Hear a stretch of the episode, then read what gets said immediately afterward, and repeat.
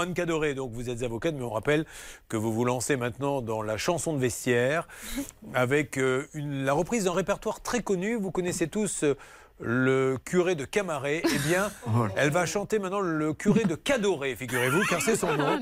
Elle s'est dit, il y a peut-être un peu d'argent à faire et une grande tournée. Donc elle sera sur scène, peut-être avec d'autres avocats, je ne sais pas. Ah non, je, je suis toute seule. Voilà. J'ai vraiment envie de faire C'est quelque très chose. intimiste Voilà, en fait, c'est- des petites salles, voilà. C'est ça, d'avoir un échange avec le public. Et elle chantera le, le curé de Cadoré.